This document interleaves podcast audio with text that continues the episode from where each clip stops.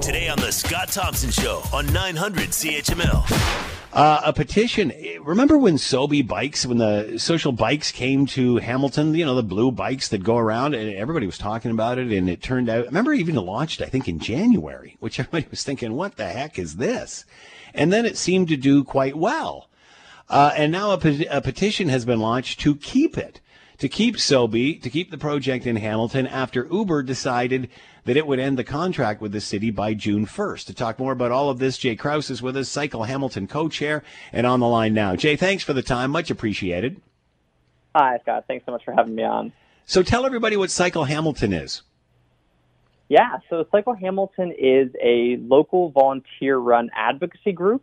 Uh, started around four years ago, and really our work focuses on cre- making Hamilton the, the best place to ride a bike in, in simple terms.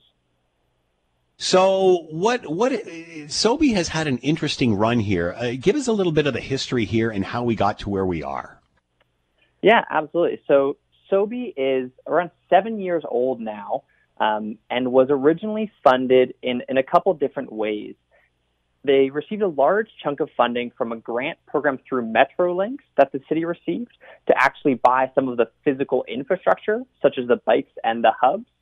And then there was also a uh, the kind of operating agreement with Social Bicycles, uh, who then subcontracted out to the Hamilton Bike Share uh, nonprofit. And so that's how it kind of originally started. And then in 2018, Uber bought the uh, the parent company, the Social Bicycles, and which then rebranded to Jump Bikes. And so that's when they took over the operations of uh, of the SoBi system in Hamilton. Um, and throughout that time, we still had a local nonprofit running it, um, and it's it saw great success. Uh, we saw significant expansion, um, both geographic as well as from the infrastructure. Um, and we've seen to date over 26,000 members in the Hamilton community use the bike share system and collectively travel over 2 million kilometers. So it really has become a key piece of, of how Hamiltonians get around in their day to day. So why is Uber deciding to get out? So it's obviously hard to speak to the specific corporate decisions from Uber, um, but supposedly a large piece of this was um, a, a, disposition that Uber recently did made in the sale of jump bikes to Lime scooters. So they've been divesting from all of their micro mobility uh, programs, and so a, a, significant amount moved over to the Lime Scooter Company. Um, but there were a number of programs, such as Hamilton, which were not moved over and remained under Uber's ownership um, that they have since decided to uh, to wind down or to step out from the contract. So this is something that we're feeling obviously here in Hamilton, but is also being felt in a number of communities throughout North America. So where does that leave SoBi and Hamilton? So right now we have 10 days until Uber is planning to uh, to currently uh, back out of their contract and their operating agreement which leaves us in, in a bit of a limbo right now. There was significant discussion at City Council this morning on what exactly those options are, um, but right now there's nothing concrete on the table. Um, something that has been discussed is looking to the Hamilton Bike Share organization, which operated the, the actual bike share program for approximately five years and are still an operating nonprofit in Hamilton. And they have confirmed that they have both the skills and the capacity to take on the owner, the actual operations. So the main question here is where will where will the funding come from moving forward, and and who will take over the the operations? So, um, uh, but the but the the organization, the group that initially started this, is ready to take over if there is funding available. Absolutely, yeah. So the city of Hamilton has connected with the leaders of that organization, um, and they have confirmed that within the, the 10 day time period that we're currently facing, they are capable of taking over. So I think that puts us in a very, very unique um, position where we do have that resource available to us and provides a lot of great opportunity. And again, just to clarify, it's the city that owns the infrastructure here. Exactly. So the city owns the physical infrastructure in the bikes and the hubs or the, right. the bike racks. Um, mm-hmm. What they don't own is the software. So the software right. is a third-party provider to both the city and Uber. Um, so they would have to look at going through a pretty rapid process of procurement for, to make sure that software is operating.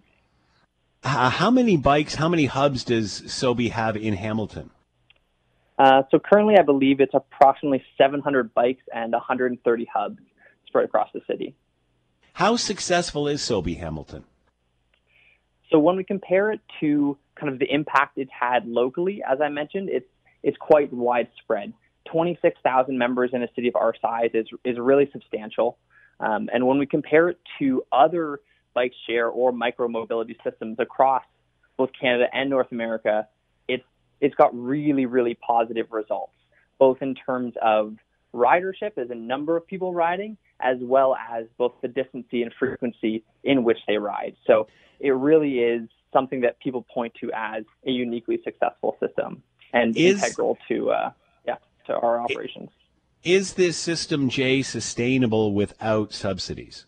Is it like I mean, obviously Uber's decided we're out of it for whatever reason, but is there is there opportunity here for other companies to get in? Is there is this sustainable?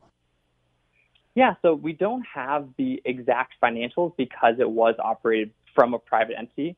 Uh, what we do know is just coming out through the city's recent information report, uh, which predicted that it's approximately a $700,000 um, operating cost. Um, so that would be all inclusive. So to speak to that's where it is today, um, moving forward, it, it's hard to say um, without having a, a deeper look into the financials. So where is this now? What happens next? So what happens next from uh, from the public perspective is really waiting on uh, the negotiations between the city of Hamilton and Uber to see whether there will be a positive resolution there. In terms of Cycle Hamilton's work and, and where we hope to go, our focus is number one on continuity. This is not something that we can have go back and forth. This is something that we have 10 days to save a system that tens of thousands of Hamiltonians are using. So we need to make sure that all stakeholders and all parties are rapidly developing and exploring options for that continuity and focus on that first and foremost. So is June 1st the deadline here? What happens after June 1st if uh, nothing, no solution is found? So based on the letter submitted by uh, the Uber representative, they will cease supporting operations at the end of this month. And so right now, council has directed staff to potentially explore storage options where you know, in a, in an absolute worst case scenario, they would be they'd be taking the bikes off the street and you know and putting them in the back of a closet somewhere. Um, and so I think our focus is 100% on on not on not hitting that, on on making sure that we're able to find a solution to keep them on the roads and keep people being able to access them day to day. How do we find the petition, Jay? So the petition is on change.org. Um, the there's a link on both our website and across social media. Um, we're really excited. We have over 3,200 signatures already um, and have reached over 20,000 people online. So we're really excited by the support that we've seen from the Hamilton community to rally around the, the SoBi system. Um, and, and we don't plan on, on slowing down at all. Uh, we know that there will be a report coming with some of those options to City Council next week, and we plan to, to be there with a strong voice from the community. Jay Kraus has been with us, Cycle Hamilton co-chair, a petition set up to keep SoBi alive in the hammer after Uber is backing out by the end of May. Jay, thanks for the time. Much appreciated. Good luck. You're very welcome. Thanks very much, Scott. You're listening to the Scott Thompson Show podcast on 900 CHML. Remember when SoBi came to Hamilton? I think it was launched in like this winter, and people were, "What are you launching this in the winter for?" And then uh, it started to gain traction and and become popular, and now it's on the verge of. Uh, I'm not saying leaving the city, but certainly uh, Uber who was uh, uh, helping to run it, uh, has now bailed. And as of uh, the end of May, June 1st, they are uh, they're going to end their contract with the city. So where does that leave SoBi, uh, and, and, why now? Let's bring in Marvin Ryder, business professor at DeGroote School of Business, McMaster University. He's with us now. Marvin, I hope you're doing well. I'm just fine, thank you. Uh, Marvin, we remember when this launched and, and there was a lot of hoopla about it yep. and such. Uh, is the SoBi model sustainable without subsidies? Well, I'm going to say yes. Uh, the subsidy was used to acquire the bikes, and then the whole theory is that the money that people pay when they rent these bikes, whether it's just for an hour or for one journey, will keep the operations going. I will say I was a little skeptical to see all these bikes parked places.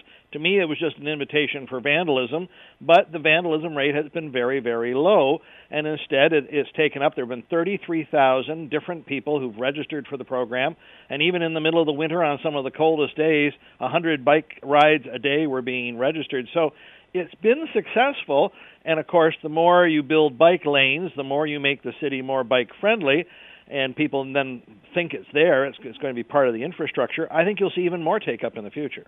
Why Uber in in the first place and then out now?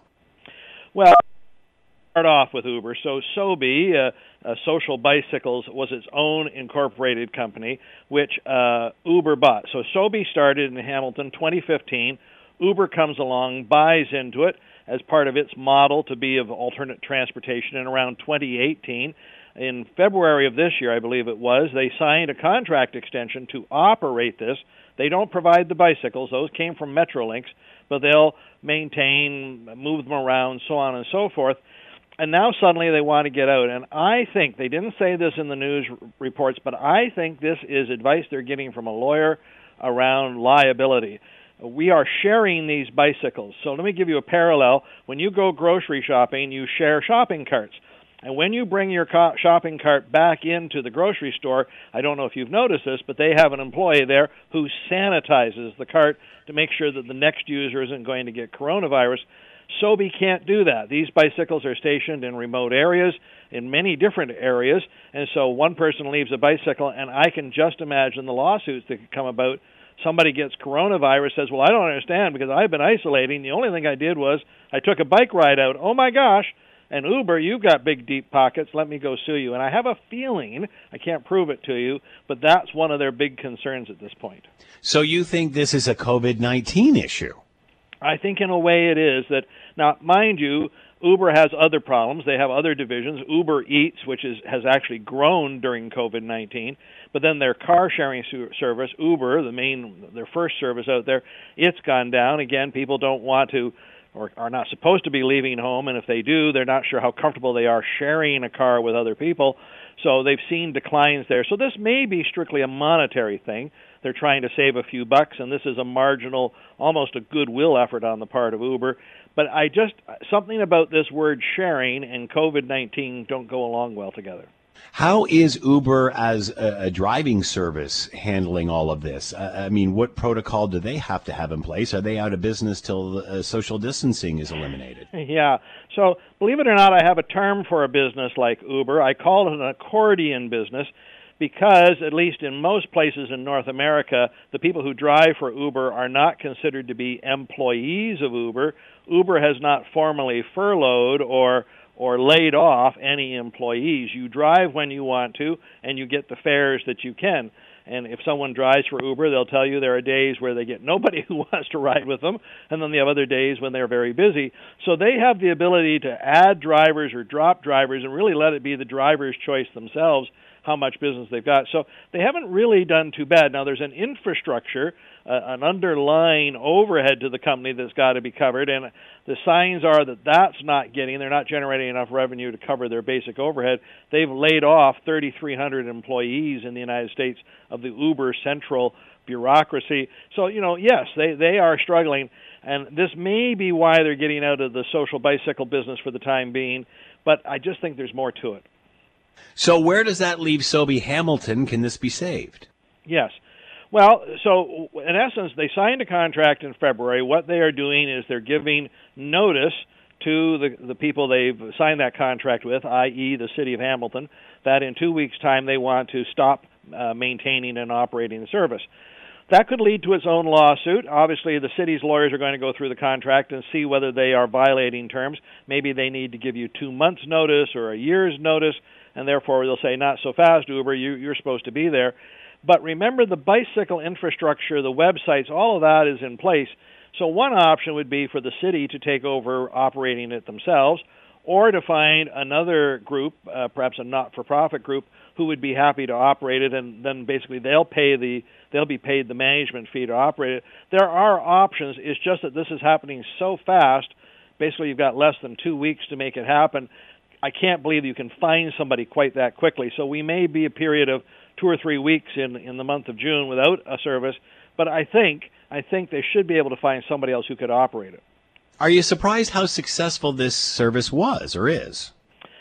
Well, I, I thought at the beginning I wasn't worried about people who might want to uh, rent a bike occasionally. We have a lot of students, for instance, at McMaster, a lot of students at Mohawk. Hamilton is not their home; they come from other places, and and you know trundling that bike here and then trying to store it and trundling it back home just for the months that it's nice to ride in. So I assumed from the beginning they would get some number of riders to do it. But my concern was seeing these bicycles parked would this lead to a lot of vandalism, and then all that vandalism would mean the cost would just escalate and it would be unsustainable. I have been very pleasantly surprised that my crystal ball was wrong on that, that they have not had the vandalism, and in fact, other people have taken it up. Uh, to, to me, again, I'm of an economic status that if I wanted to, I can just go out and buy a bike for $500 or something like that if I wanted to go riding. But there's a lot of people who are saying, well, I don't want to ride all the time and I don't want to store it and maybe I live in an apartment or a condo. So just when I want to, I can do it. And I, I've been pleasantly surprised at the take up. Uh, I, I didn't think they'd get this many people and they have really blown my socks off. All right, Marvin Ryder's been with us, business professor at DeGroote School of Business, McMaster University. Marvin, as always, thanks for the time. Much appreciated. Be well. Glad to be with you. The Scott Thompson Show, weekdays from noon to 3 on 900 CHML.